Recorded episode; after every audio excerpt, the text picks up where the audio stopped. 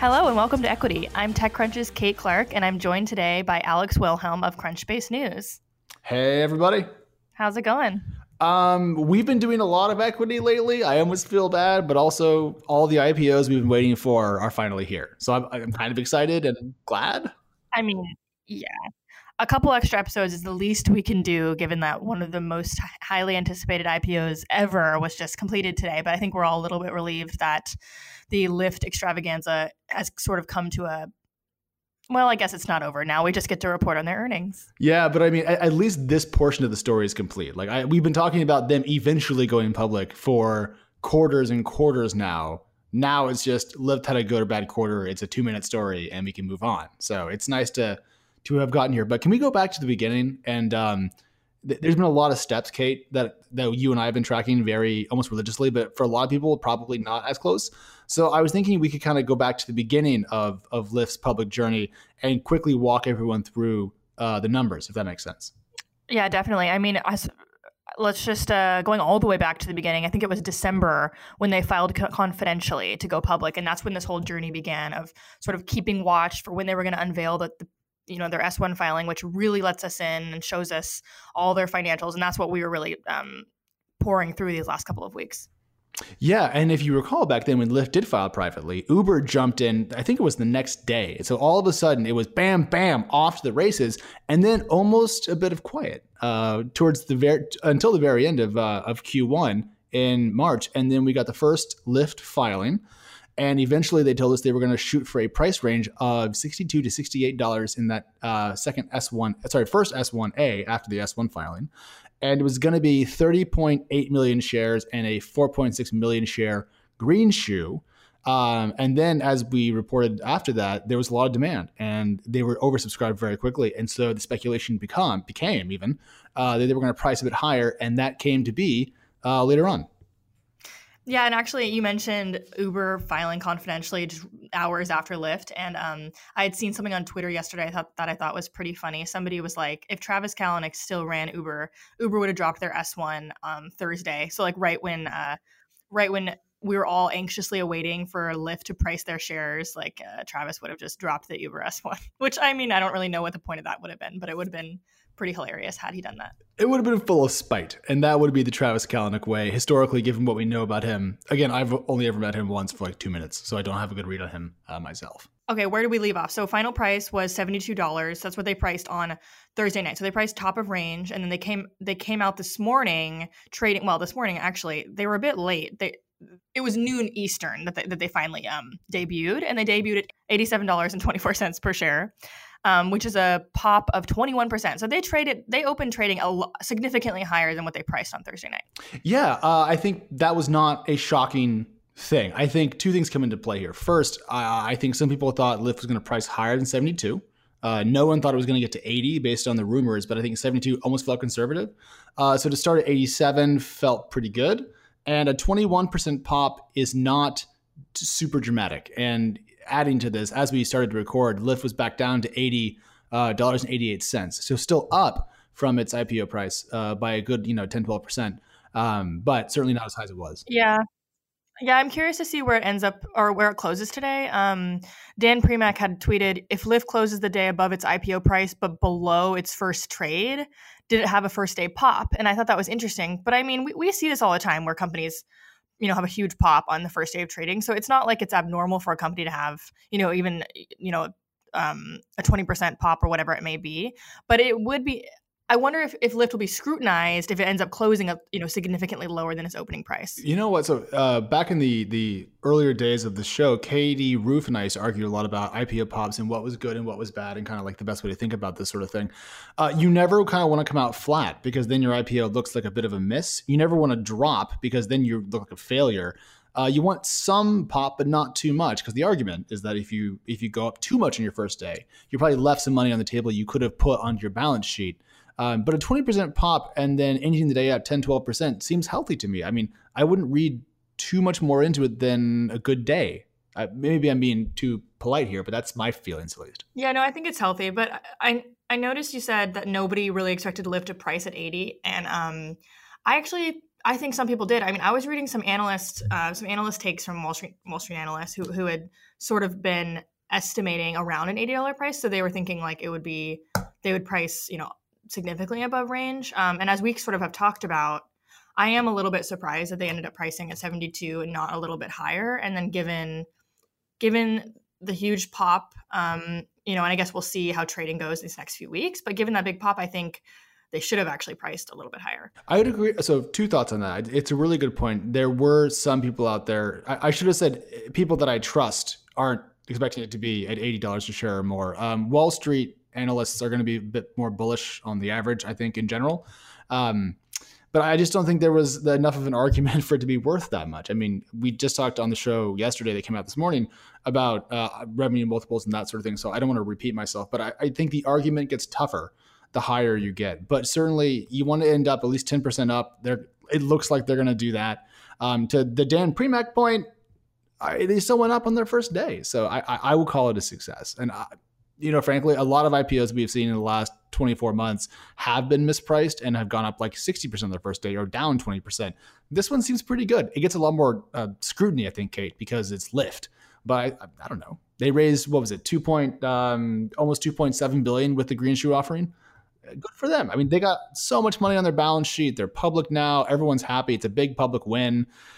I, yeah, you're right. I mean, I think it's pretty hard to criticize, and I know people want to, and I, people. I mean, Alex, you were you were just going. What'd you call it before we recorded? You called them a gar was it garbage fire? Okay, so Kate, well, the the stuff we say before the show is before the show.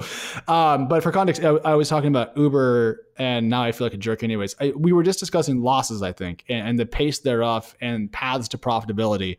And I made a rude joke about Uber. Um, right, you said it was a garbage fire business. I think that's. I think it was trash was. fire. If we're going to quote. Sorry, it. yes, trash fire. Um, trash fire. I would never say that on the record, though. So it'll only for you, I, and uh, everyone listening to the show. All right, let's get me out of trouble by moving along towards what this bodes for the future for unicorns. This is the next question that's on everyone's mind. Lyft has done well. It has not stumbled.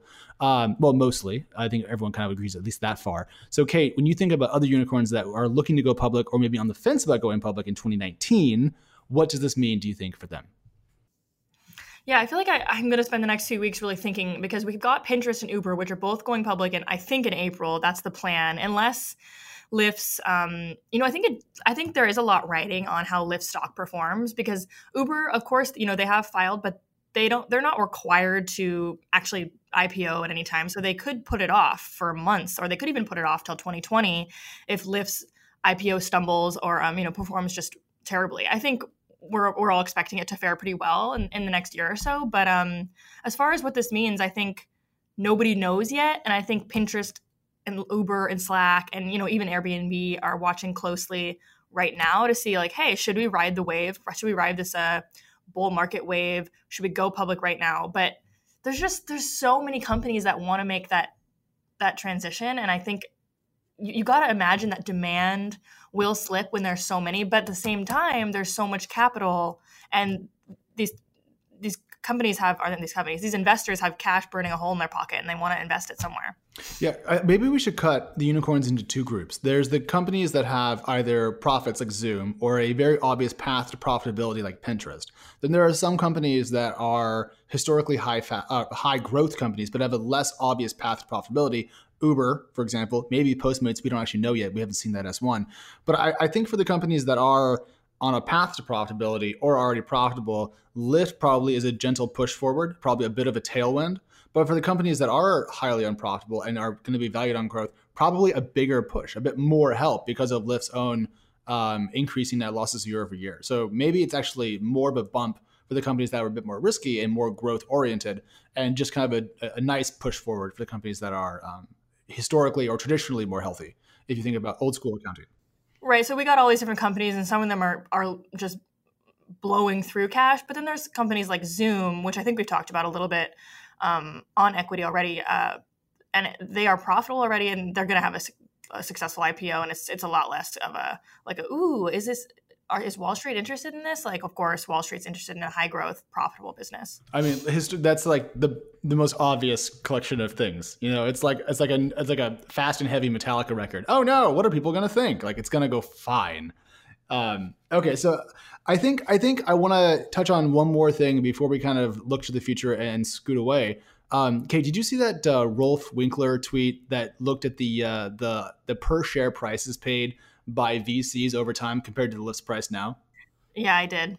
Okay, so for people who don't know, um, the reason you want to be a venture capitalist is that you can buy shares in a company when they're literally worth cents.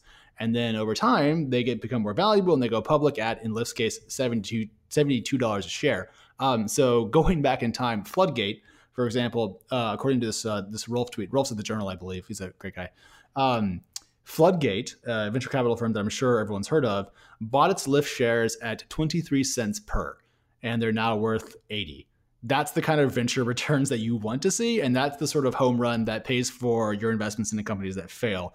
And then the list goes on uh, up to like Andreessen paid apparently 425 a share founders fund 210 and then uh, Coatue a much later investor paid about 10 bucks a share. But still that's an 8x return at today's share price. So it's all pretty astounding i think it is and i, I actually don't know the size what the size of Floodgate's fund was that invested in Lyft years ago, but I've got to imagine that they've returned the fund several times over because that stake the stake that they have is worth like 120 million dollars or something and this is a seed fund a very very small fund and i think that's one of the, my favorite narratives of this Lyft IPO has been just what a win it was for Floodgate. And I don't know if you read the New York Times story um, about VCs peacocking and just like parading around their successes, but it did mention how Floodgate hired a um, firm to sort of help them uh, garner press um, just around this IPO and how awesome it was for them, which I mean, it I thought was pretty funny and it, it makes sense because they want people to know, like, hey, look at how great we are, are, at our jobs. Yeah, so that's really funny. I didn't realize that's probably why I got to talk to. I believe her name is Anne.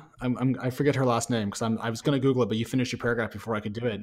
Anne Murakami. She's fantastic, and uh, but I did get to talk to her for the first time within the last month, so I wonder if I was caught up in that uh, outreach campaign. Um, but you know what, though, we joke about it, but uh, points on the board are what matter. And in this case, they crushed it. So, kind of a, a polite hats off to Floodgate for being um, in a lucrative position today as we wrap up the week. It's I, I, can't knock it, Kate. No, me neither. I mean, good for them. That's a huge win. Now, um, one more little doodad before we take off, which is that because Lyft fi- uh, went public today, they filed, of course, before. Um, they went public in Q1, which, to my understanding, means they have to report their Q1 earnings in Q2. So instead of Lyft going public, say, uh, early in Q2 and then not doing earnings until, the, until like inside of Q3, we should have a Lyft earnings report inside the next month or so, uh, which I'm excited about. We'll have a quick public report, and then the question becomes: Does Uber go out before after that? What does Lyft do after its earnings report, etc. We'll talk about that as it happens, but we will get more numbers from the uh, ride-hailing giant uh, pretty soon, and I think that's going to be uh, a real treat. I'm excited about it. Yeah, that'll be fun. We should definitely do an episode of Equity when we get that first earnings report. I wonder if there's a maximum number of equity episodes we can do in a month before we start getting emails from people telling us to shut up and go away. Maybe maybe we should find out. I don't I don't know if I want to find out. All right. Um, well, we should wrap it up. Uh, it's Friday, everybody. We hope you have a fantastic weekend. Kate, Happy thank you Friday. Yes. Thank you. Talk to you next week. Okay. Bye, everybody. All right, everybody, thank you for listening, and a big thank you to our producer, Christopher Gates, our executive producer, Henry Pickavet, and we will see you all right here next week.